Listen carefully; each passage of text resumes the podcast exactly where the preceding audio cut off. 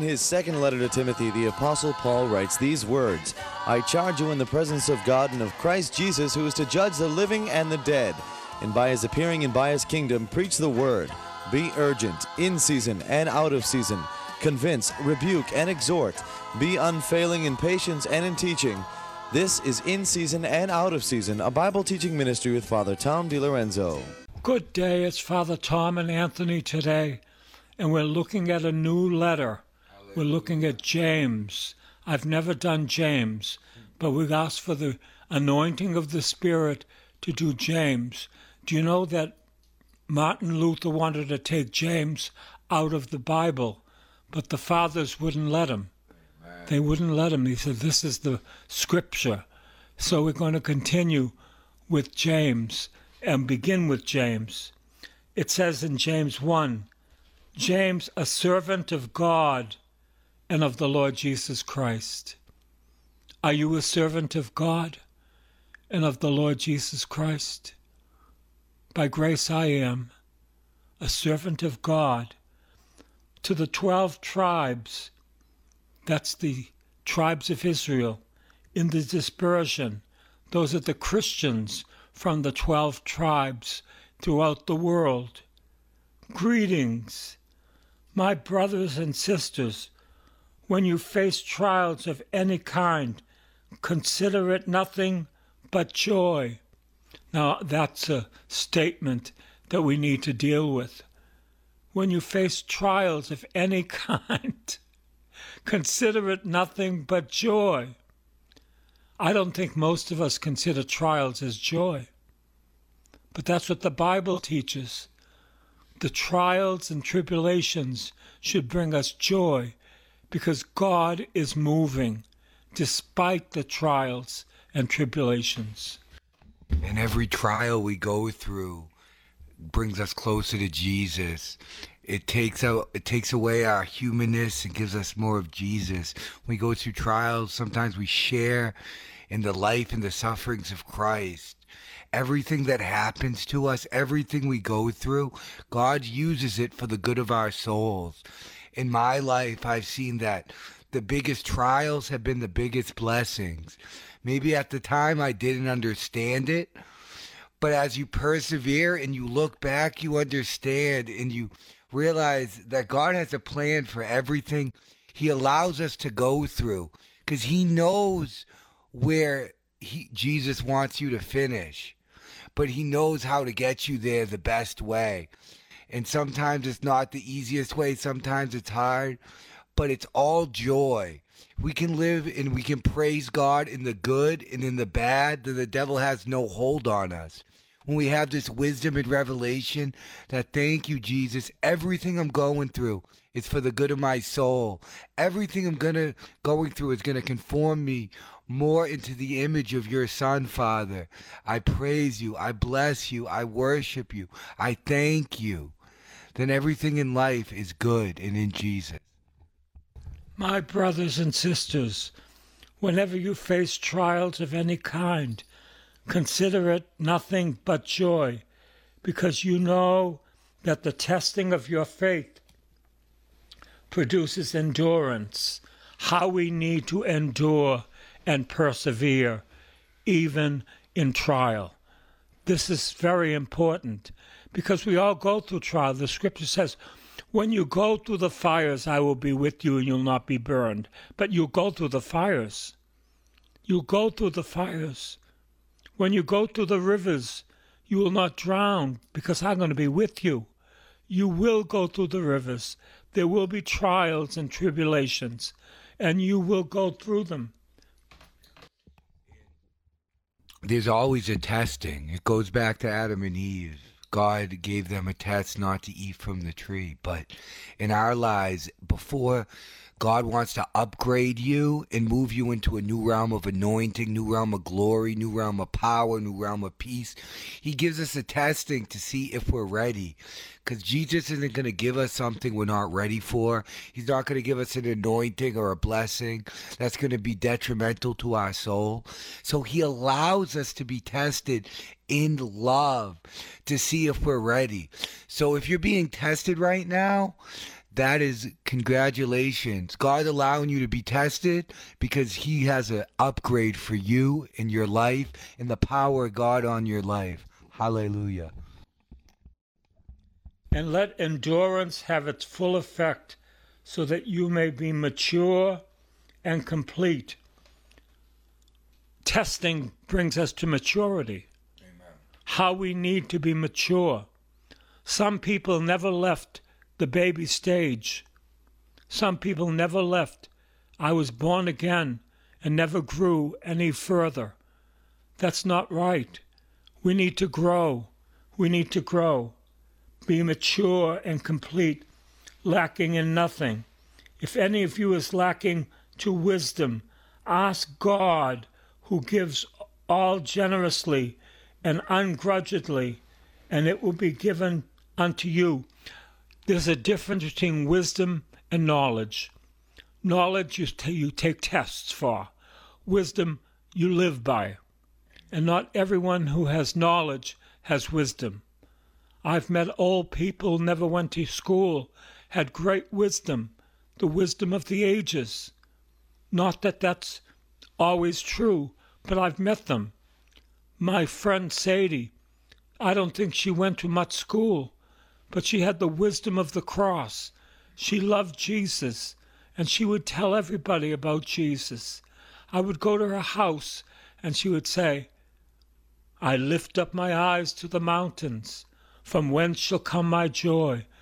My life comes from the Lord, not the mountains, who made heaven and earth.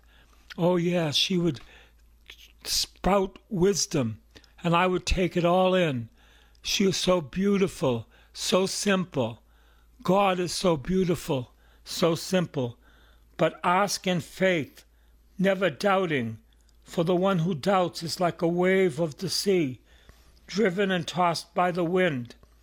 Ask in faith for wisdom, without doubting, no doubts. Father, in the name of Jesus, who is the wisdom of God, I want wisdom. I need wisdom. I need it, Lord, so that I can grow up, grow up in the sight of God. Knowledge has to do with facts. Wisdom is attributed to the Lord. The fear of the Lord is the beginning of wisdom. When we're wise, then we understand who God is and who we are. But we also understand our place and our authority and our inheritance in Jesus Christ. And wisdom gives us the power to walk out this life in union with God and in the power of God.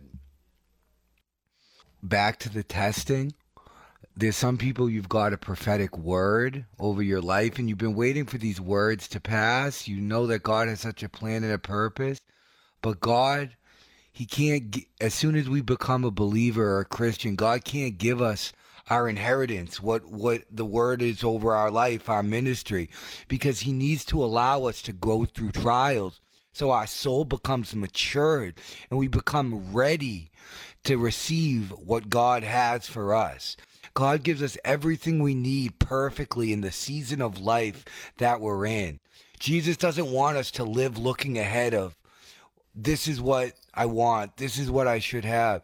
We wisdom is you're living in the present moment with Jesus Christ, eternally grateful for not only the situation you're in, whether you perceive it a good or bad, right or wrong, because you you're in there because God has you in that situation as a way for you to gain wisdom and to grow your soul and you just live in the now moment appreciative of Jesus Christ and in the love of God and that's when the intimacy and love of God the trials and the tribulations they just get knocked down easy and you go in hyperspeed into your destiny and when you have trials, don't blame the devil.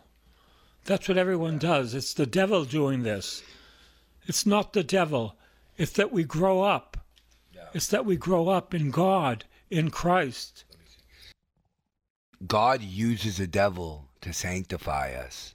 In a sense, the good devil is okay.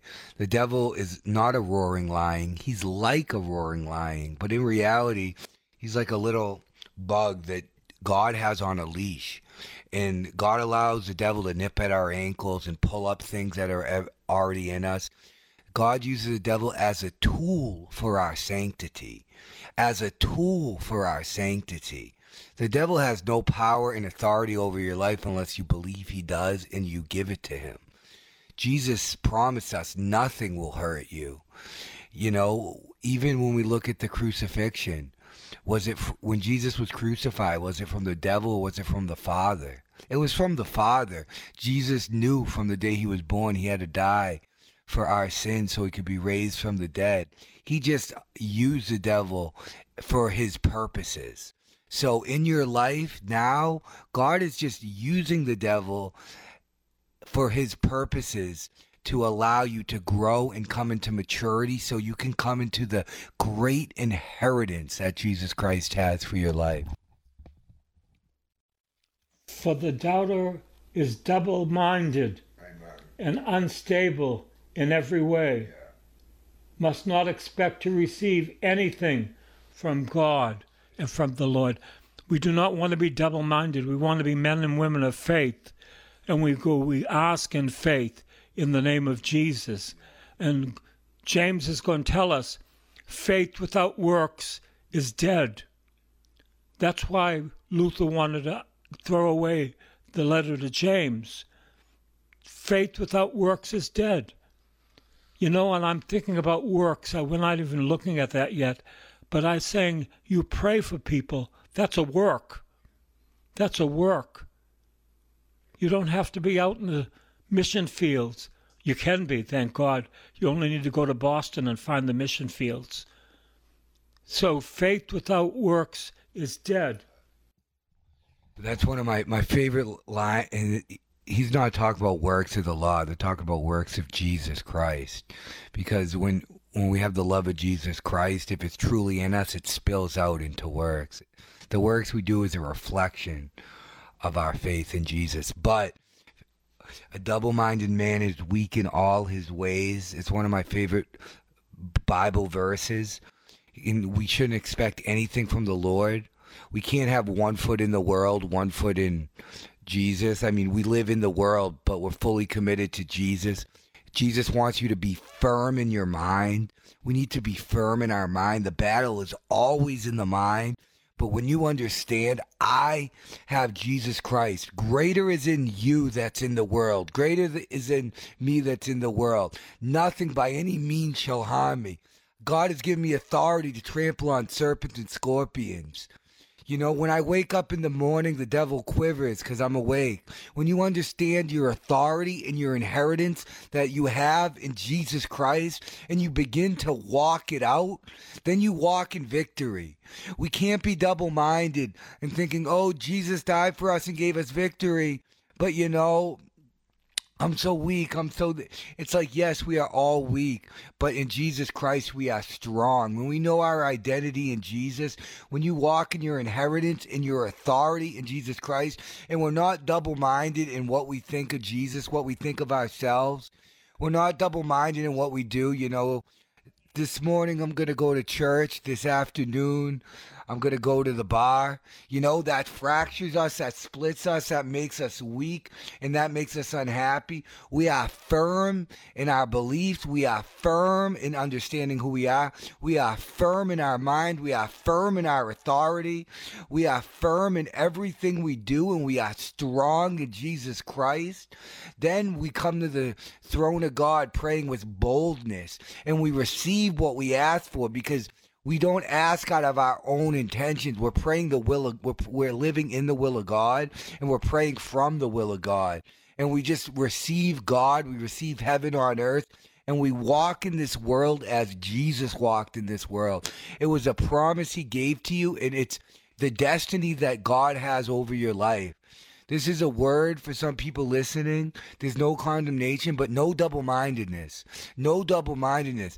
Jesus said you will receive power when the Holy Spirit has come upon you. The word of God never returns void. You walk in power and authority from here on out in Jesus' name. Let the believer who is lowly boast in being raised up. The meek shall inherit the earth. But that doesn't mean the weak. It says the meek. But we are weak, and we ask for God's strength in the midst of our weakness. He says to me, When you are most weak, then you are most strong in Jesus. And the rich is being brought low, because the rich will disappear like a flower in the field. You see, riches come and go. It's what you do with your riches. Riches come and go. If you just place your heart in your riches, you have no wisdom. If you use your riches to advance the kingdom of God, hallelujah, hallelujah, beginning with tithing. I'm not saying you end with tithing, beginning with tithing, then offerings. Oh, yes, the rich will not endure. The rich who keep on thinking about all they have in the bank. For the sun rises in a scorching heat and withers the field. Its flower fails and its beauty perishes. It is the same way with the rich. In the midst of a busy life, they will wither away. Now, we're not talking about we want poverty unless we take a vow of poverty. That's another issue. God does not want us to be poor. He wants to give us everything that we need. Maybe not riches, but everything that we need and a little extra. That's God's will for us. Let's continue. Blessed is anyone who endures temptation. Do you endure temptation? Then you're a child of God. You're a child of God. You don't give in to temptation. You're a child of God. We all are tempted. In the monastery that we go to, it says, in order for people to come in, you must be dressed rightly. And you know what? So that lack of temptation would be coming into the monastery. And they're right. I would say the people that come to church should have the right clothes on because people are tempted. We don't want to be a cause of temptation. Blessed is anyone who endures temptation. Such a one has stood the test and will receive the crown of life that the Lord has promised to those who love him. You're going to get a crown Hallelujah. for enduring temptation. Oh, yes, you're going to get a crown. One day when I was praying, the Lord put a gold crown on my head. And when I'm having a hard time, I try to remember that. The Lord put a gold crown on my head, but not only on my head, but on anyone who endures temptation. That means you. That means me. No one, when tempted, should say, I am being tempted by God. God does not tempt us. Our temptations come from the flesh, from the world, and from the devil. God does not tempt us. Never. He who died for us, will he not give us all things beside? Not temptation, all things beside. God does not tempt us, for God cannot be tempted by evil, and he himself tempts no one. But one is tempted by one's own desire, being lured and enticed by one's own desire, being lured and enticed by it. Then, when that desire has conceived, it gives truth to sin, and that sin, when it is fully grown, gives birth to death. Oh, yes, temptation gives birth to sin if we don't endure it. And then sin gives birth to death to death. Sin is about death. We don't want to be dead, and we don't want to be dead in the Lord. Sin brings about death. The wages of sin is death, says St. Paul. Yeah, so sin starts with temptation, and one jo- first book of John tells us three ways: lust of the flesh, you know, overeating, having sex, all that stuff, lust of the eyes, and then pride of life, wanting to be famous, rich, successful, um, esteemed in the world. The, these are these are the three ways that from our flesh we are mainly tempted. And you know, when, when we have desires that aren't even good desires sometimes. I want a ministry. I want I want the power of God. The, these things seem good, but we want to just desire God's will for our life. If we just say, Jesus, it's not about what I want, it's about what you want for me, and we and we start to have an interior life where we let Jesus Christ pull away our passions and our desires and empty us out so there's fully room for him. So then what we desire is in accord with what Jesus desires for you.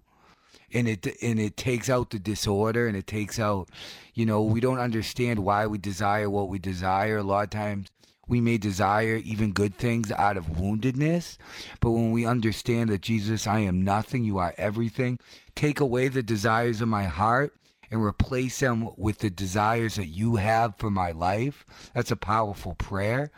Then all of a sudden, first, temptation starts to lose its grip upon us. And then when we are not tempted by these three sins, particularly pride of life, wanting to be great, wanting to be anything besides what God wants us to. But God wants us to be great, but in the way that God has created us to be great. We don't want to look at someone who's operating in the power of God and say, I want that. We just want to say, Jesus Christ, however you want to use me, use me. And I am eternally grateful. And then these temptations lose grip over us. Then sin starts to lose its grip.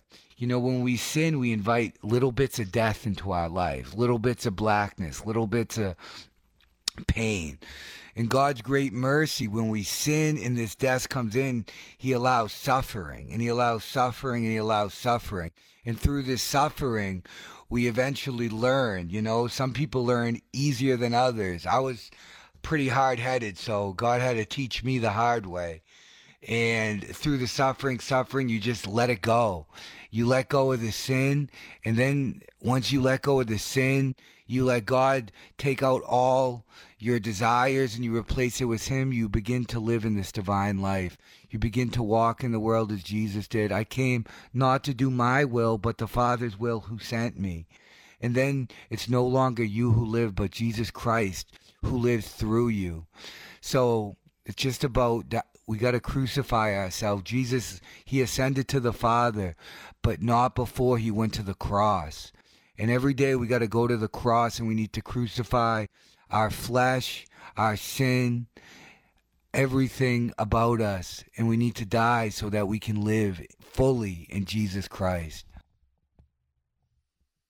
Every generous act of giving with perfect is a perfect gift is from above, coming down from the Father of lights. Every generous act of giving with every perfect gift is from above, coming down from the Father of lights. How have you been giving your time? How have you been giving your money? How have you been giving time, treasure, and there's one more talent. Talent. Hallelujah. How have you been giving your talent? These are gifts that are from God. We need to use them. Like if someone said to me, Father Tom, would you balance the checkbooks? I said, No, that's not my gift. You go in the hole if you ask me to balance your checkbook. I don't know how to do that. I don't think about things like that. That's why I have Sue. She does all that stuff. But not me. God forbid. I wouldn't know how to deal with it. I wouldn't know how to begin. It's not my gift. And you know, sometimes when a priest becomes a pastor, he starts taking on all this junk that he shouldn't be taking on all this administration that he shouldn't be taking on. That's not good. He needs to be a priest. You say, but how is he going to be a priest if he doesn't get an administrator, get an administrator. But we have no money. Get an administrator. Ask God to get you one because the priest should be a priest, a minister of the Lord. So when God created you, He created you with very specific gifts. Jesus Christ, He's He's the head and we're a body, so we all complement each other. So what gifts did Jesus create you for? Maybe it was evangelism. Maybe it was on working on the computer. Maybe it was doing money. But whatever it is, you say, Jesus, thank you for this gift, and I want to serve your will and do what you created me to do perfectly. Not I wanted to be Father Tom. No, you created me with a specific perm plan and a purpose, and I want to fulfill your will perfectly. You know, holiness doesn't come in what office we serve. It comes in how faithfully we serve the office Jesus has us in. You can be just as holy as a mom than you are as a priest because Jesus created you for a plan and a purpose. And it's how faithfully you serve that purpose. So whatever whatever way, wherever you are, whatever reason Jesus created you for today, just do his will perfectly. Thank the Lord perfectly. Put your all into wherever God has you, and he will honor it, delight in you, and anoint you to do just what you are doing. God bless you.